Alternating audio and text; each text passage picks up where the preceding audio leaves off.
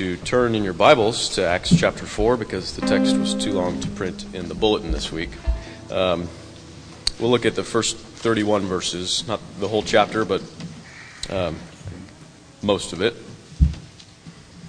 And um, while you're turning there, um, we just remind everybody I mean, I'm sure that all of you have done so at some point, but uh, there's this contact card on the back cover of the bulletin that if you've um, got an update to any of that information that you uh, you know you, you, saw in the photo directory and you saw that it was out of date or whatever, fill that out. Let me know about it. Or if you're a visitor, um, or if you have prayer requests, uh, you can use the other side of that. Just tear that off and give it to me after worship if um, if you want to.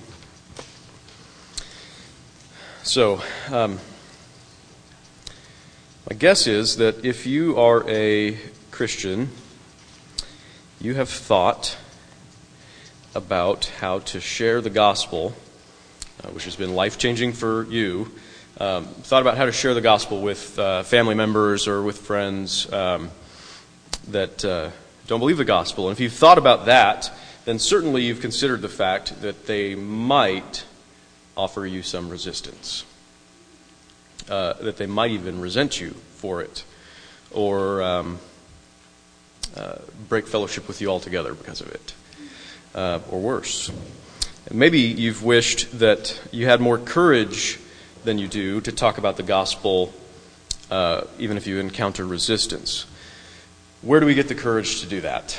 Um, where do we get the courage to talk about the gospel with, uh, with our non Christian friends and loved ones? Um, I think our passage has some excellent things to say to us about that. So let's pray and ask for God's help, and then we'll read the scripture. Lord Jesus, you have uh, ascended to God's right hand in heaven. and even though um, we don't see you with our eyes, uh, we know that you are there because of your word, because of your spirit who dwells in us and because of the way that you've drastically changed the normal course of events uh, throughout history and in our lives. And so we pray that uh, your gospel, your grace, your um, self sacrificial love to us would be inspiring to us, that your presence with us would be comforting and encouraging and emboldening to us. We pray that you would teach us from your word, from this passage this morning, uh, how to be your faithful witnesses in this world um, even when the world is against us. We pray that you would help us in Jesus' name. Amen.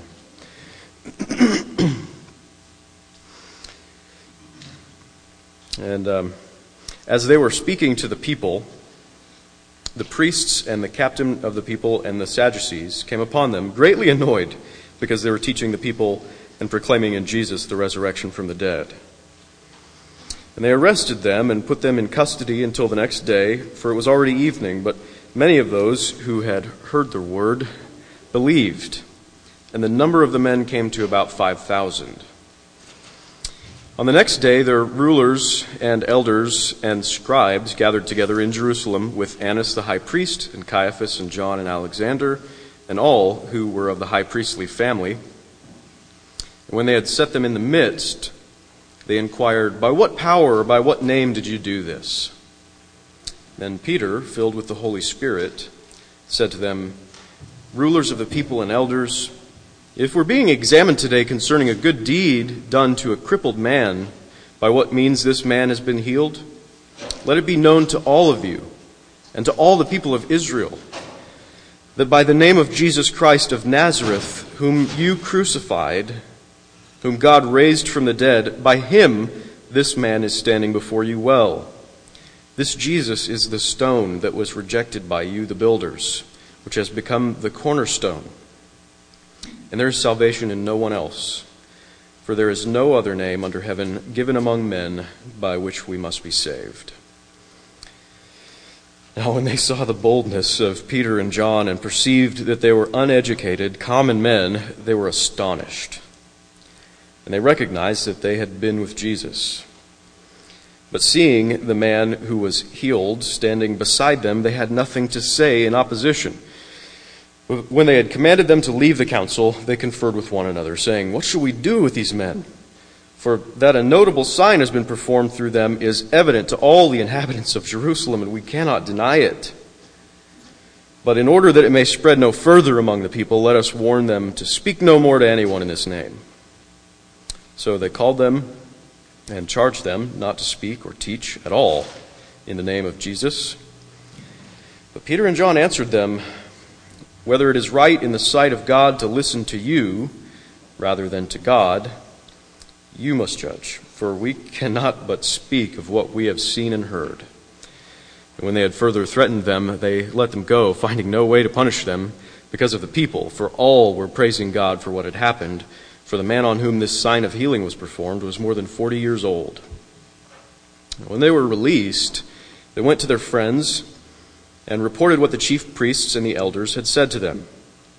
And when they heard it, they lifted their voices together to God and said, Sovereign Lord, who made the heaven and the earth and the sea and everything in them, who through the mouth of our father David, your servant, said by the Holy Spirit, Why did the Gentiles rage and the peoples plot in vain? The kings of the earth set themselves, and the rulers were gathered together against the Lord and against his anointed. For truly in this city there were gathered together against your holy servant Jesus, whom you anointed both Herod and Pontius Pilate, along with the Gentiles and the peoples of Israel, to do whatever your hand and your plan have predestined to take place. And now, Lord, look upon their threats and grant to your servants to continue to speak your word with all boldness, while you stretch out your hand to heal, and signs and wonders are performed through the name of your holy servant Jesus. And when they had prayed, the place in which they were gathered together was shaken, and they were all filled with the Holy Spirit and continued to speak the word of God with boldness. The grass withers and the flower fades, but the word of our God will stand forever. So, long, long passage. um, let me introduce the setting just a little bit for you. Um, it might not have been clear what we looked at last week in Acts chapter 3 was uh, Peter and John on their way into the temple. They see a lame man who'd been uh, crippled, unable to walk from birth, and we find out that he's over 40 years old. And, um, and he asked him for a handout, and he got a hand up. um, he was healed miraculously, right? He was restored. He was able to, able to walk and run and leap and uh, praise God for his restoration. And Peter, immediately after, was explaining this restoration that had taken place uh, in light of the resurrection of Jesus Christ. Christ, who overcame death itself, who one day would return to uh, set all things right and renew um, forever in, in body and spirit those who put their faith in him. Uh, Christ was the one who had given a foretaste of the resurrection to this lame man as he was healed. And so um, Peter and John were explaining this to the people in one of the temple courts. And apparently, there was a really large crowd gathered because a couple thousand more people put their faith in Christ and believed what they were saying. Um, and it says in the text that the number of the men was about 5,000 that probably means that the total number of believers was maybe double that, which is a significant number of people. Um, and, and here we have in our text the first time in Acts where we see opposition to the gospel. Uh, the apostles, I say, held up like champs, right?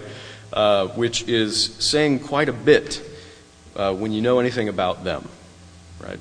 if you've read the Gospels, if you went through Mark's Gospel with us, which is what we just got done with, um, you know that a couple months before this, just a couple months, um, Jesus was captured and put on trial by the Jews, the, the leaders of Jerusalem, and by the Romans. And, um, and while that was happening, the disciples scattered like scared sheep. Peter himself um, the one who is so bold in our passage this morning, renouncing Jesus three times, right?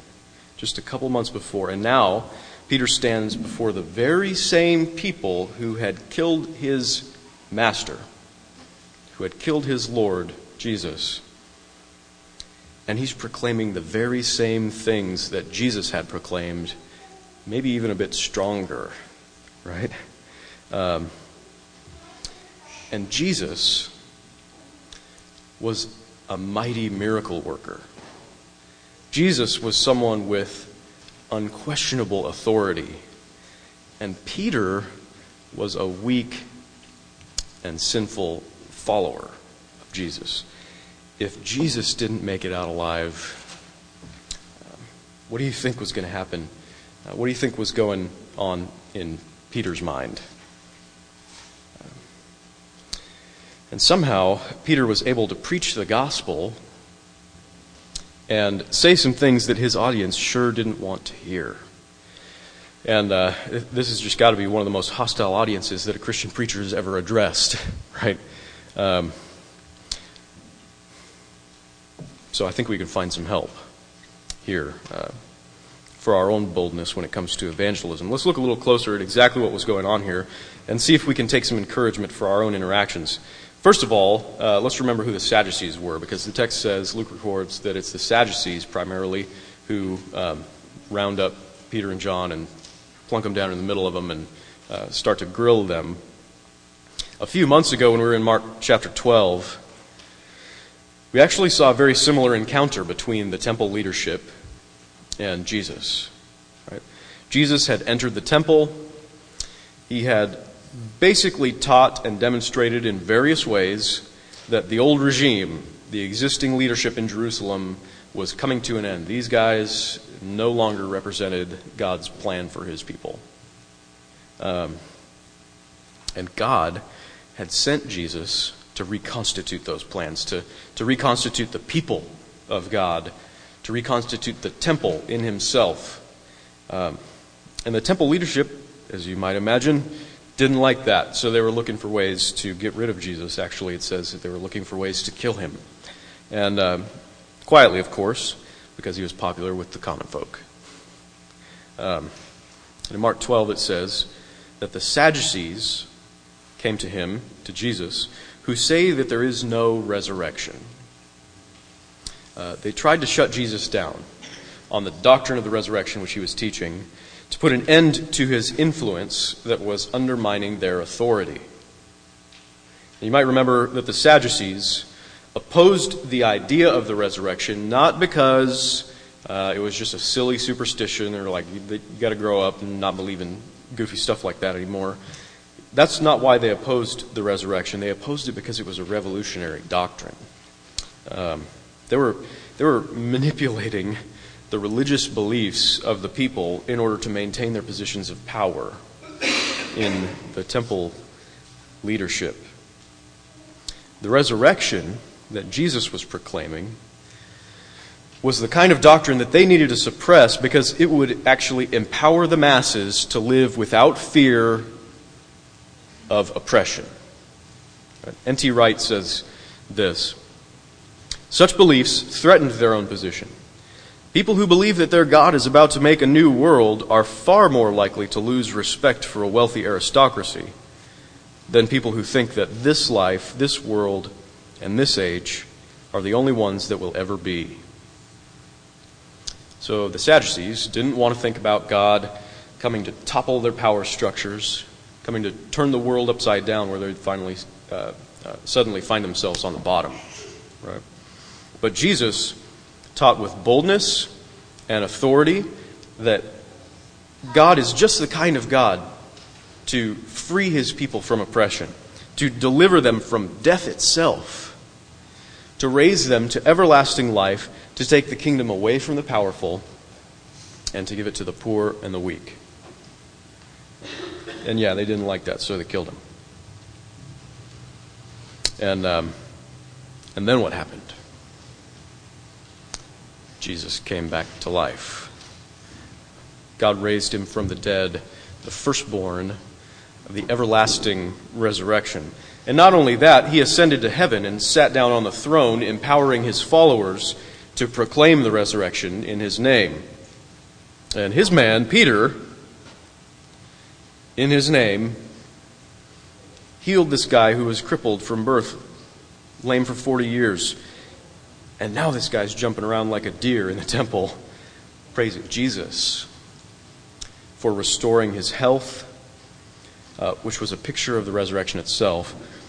And right now, Peter's teaching several thousand people about Jesus and about the resurrection, and the group of Jesus followers is multiplying rapidly. So, yeah, the Sadducees, it says, were greatly annoyed. so they arrested Peter and John and they turned to intimidation tactics. Uh, there were 70 plus guys gathered there in the Sanhedrin. Uh, all of them gathered in the court in some kind of like a semicircle, probably, with Peter and John in the middle. And they asked them basically the same thing they had asked Jesus a couple months before, right before they killed him. What do you think you're doing? By what power or by what means did you do Who gave you the authority to do this? And if I were Peter, I would be thinking, if I say Jesus, I'm dead. Uh, so, how can I be truthful but minimize the severity of the truth and kind of manage their response to me so I don't die? Right? Um, but it says, Peter, filled with the Holy Spirit, said to them, Rulers of the people and elders, if we're being examined today concerning a good deed done to a crippled man, by what means this man has been healed, let it be known to all of you and to all the people of Israel that by the name of Jesus Christ of Nazareth, whom you crucified, whom God raised from the dead, by him this man is standing before you well. This Jesus is the stone that was rejected by you, the builders which has become the cornerstone, and there is salvation in no one else, for there is no other name under heaven given among men by which we must be saved. So, if I were sitting in a movie theater watching this unfold, I'd be crawling out of my seat. What are you doing? They're going to kill you. What did you just say?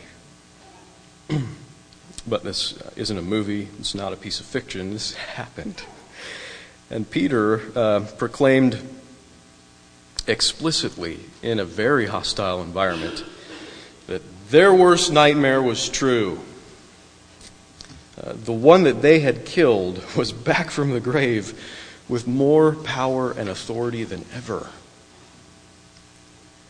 So then what? You know, what's their response? In verse 13 and 14, when they saw the boldness of Peter and John, and perceived that they were uneducated, common, the word common there, that's actually the word we get the word idiot from. they were idiots. Uh, they were astonished at this boldness. And they recognized that they had been with Jesus. And for the, the, the Sanhedrin, that was not a, a happy thought, right? oh, these guys have been with Jesus.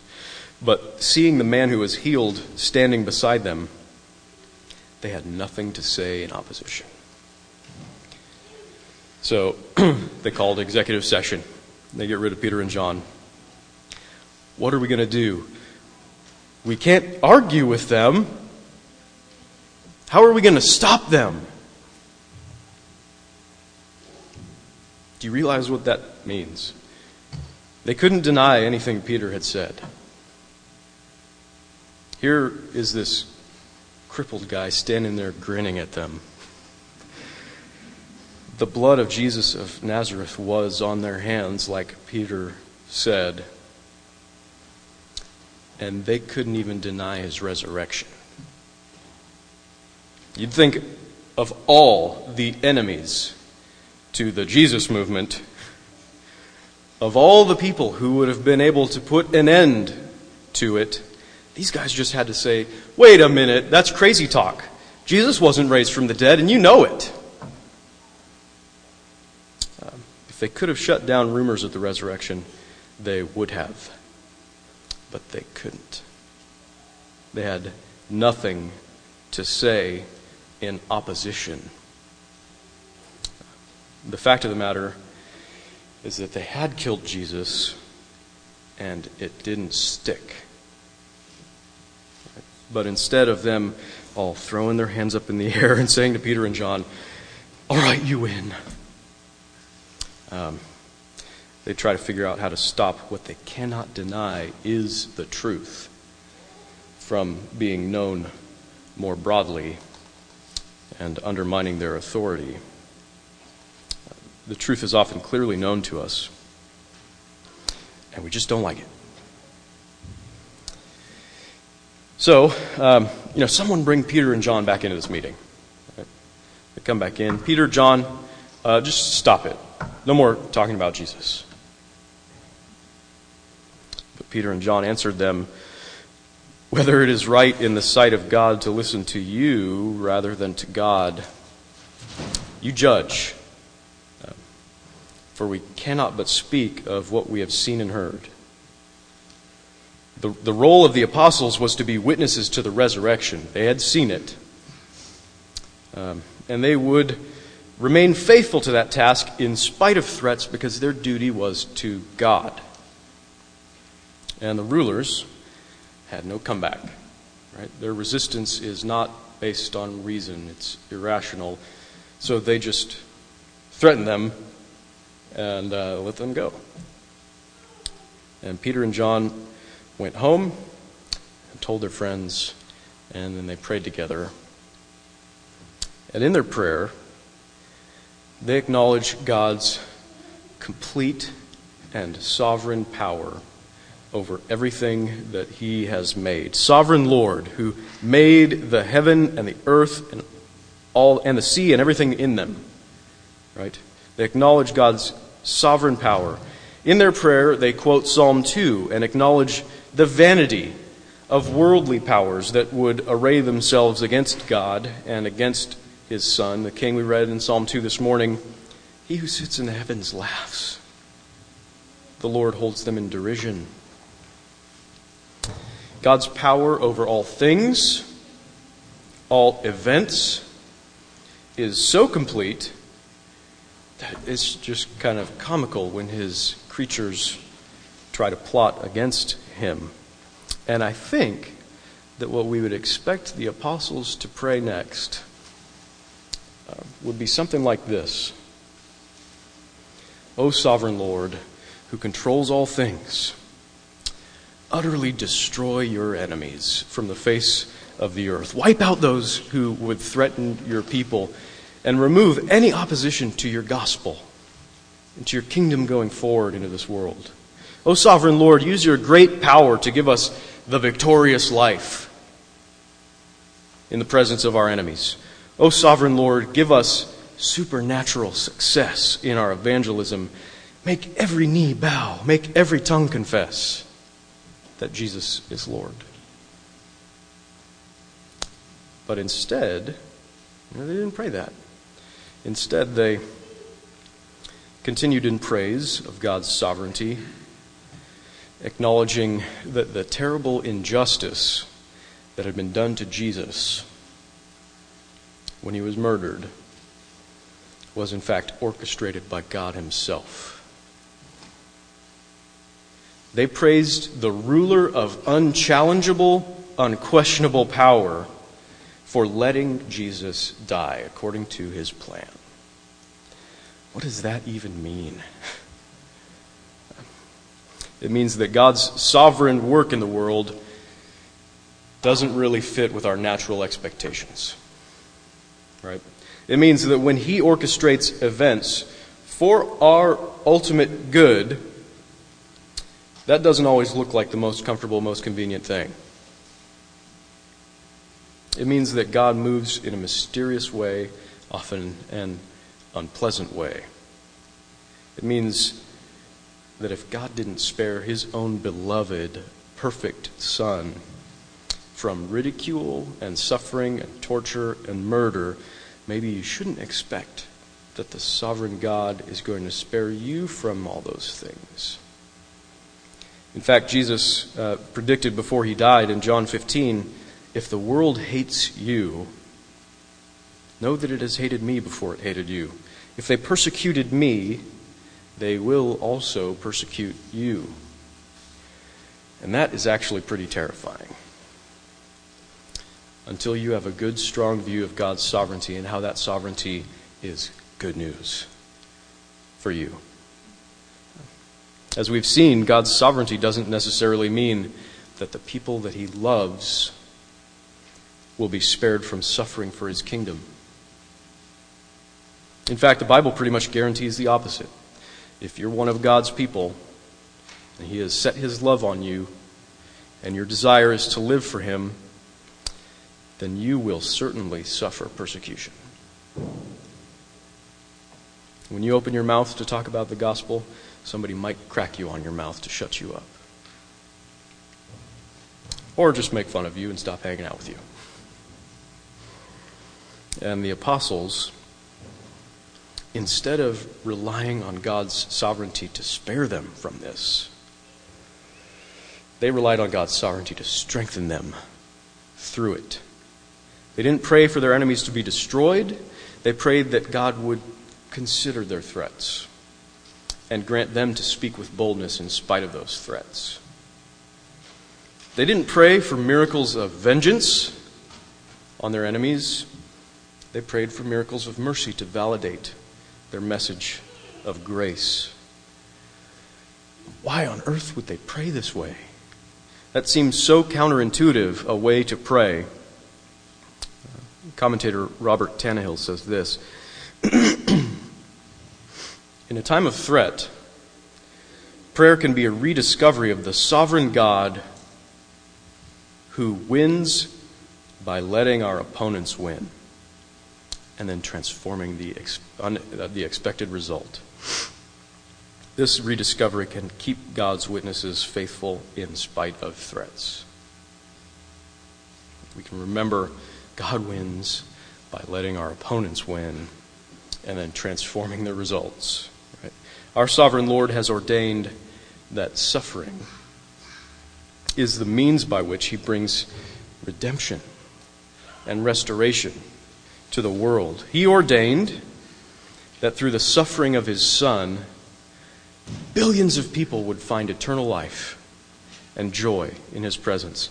He ordained that the church would flourish and grow when the world was set against it in persecution. Jesus said this to his disciples before he died I will give you a mouth and wisdom, which none of your adversaries will be able to withstand or contradict. You will be delivered up even by parents and brothers and relatives and friends, and some of you they'll put to death. You'll be hated by all for my name's sake, but not a hair of your head will perish. By your endurance, you will gain your lives. Jesus knew what would happen to those who proclaim the gospel. Some of you they will put to death, but not a hair of your head will perish. No Christian in his or her right mind has a death wish. Nobody wants to suffer opposition, alienation, persecution. These things are simply just characteristics of what it means to live in a fallen world that's set in rebellion against God.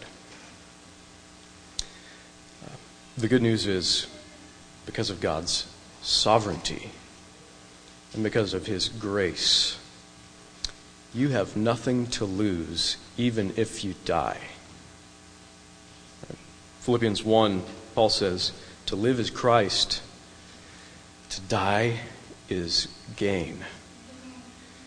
Some of you they will put to death, but not a hair of your head will perish, because your death will become your entrance into glory. When the worst thing that could happen to you is that you die, and instantaneously know everlasting joy in the presence of your loving Father who's in heaven, then you won't fear those who oppose the gospel.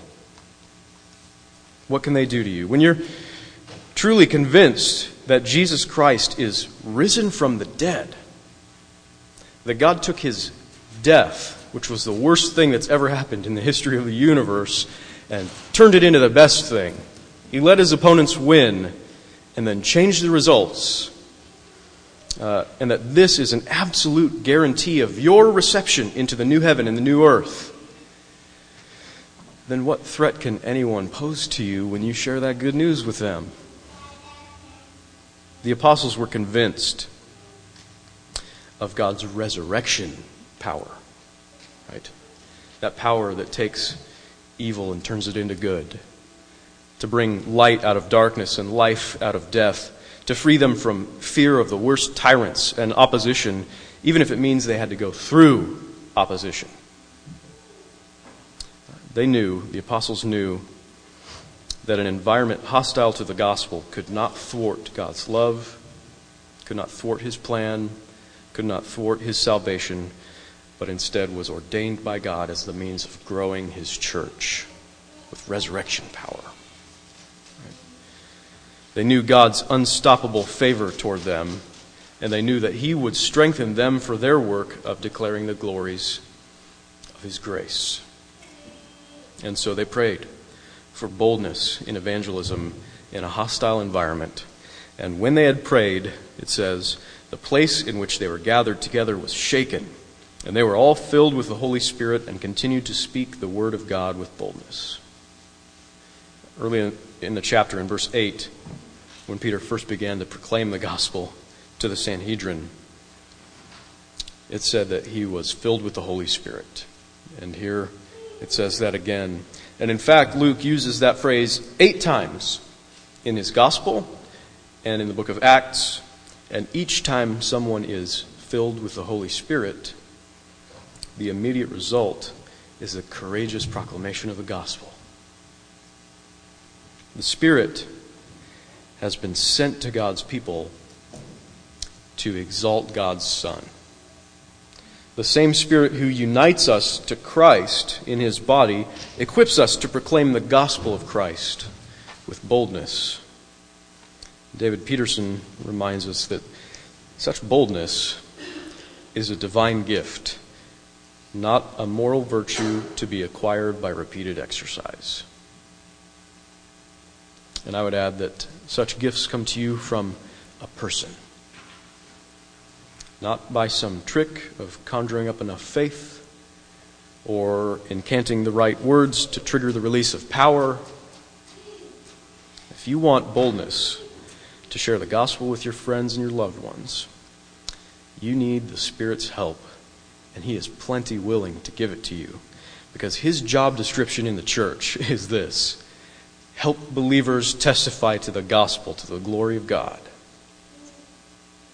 If you want boldness to share the gospel with your friends, ask God to assure you of his sovereign love.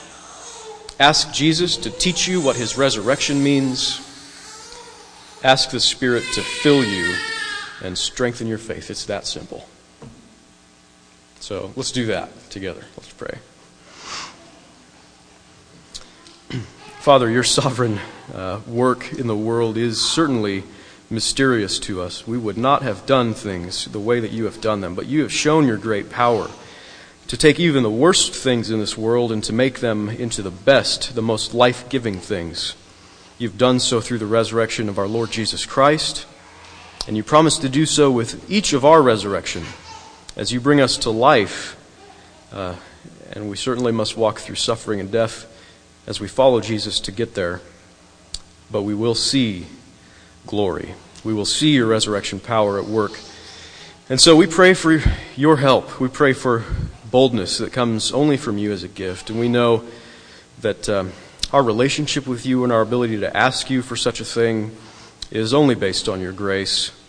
Uh, and yet you have promised it to us. And so we ask, would you fill us with your Spirit and make us able and willing to proclaim your grace to our friends who do not yet know you? We pray this in Jesus' name. Amen.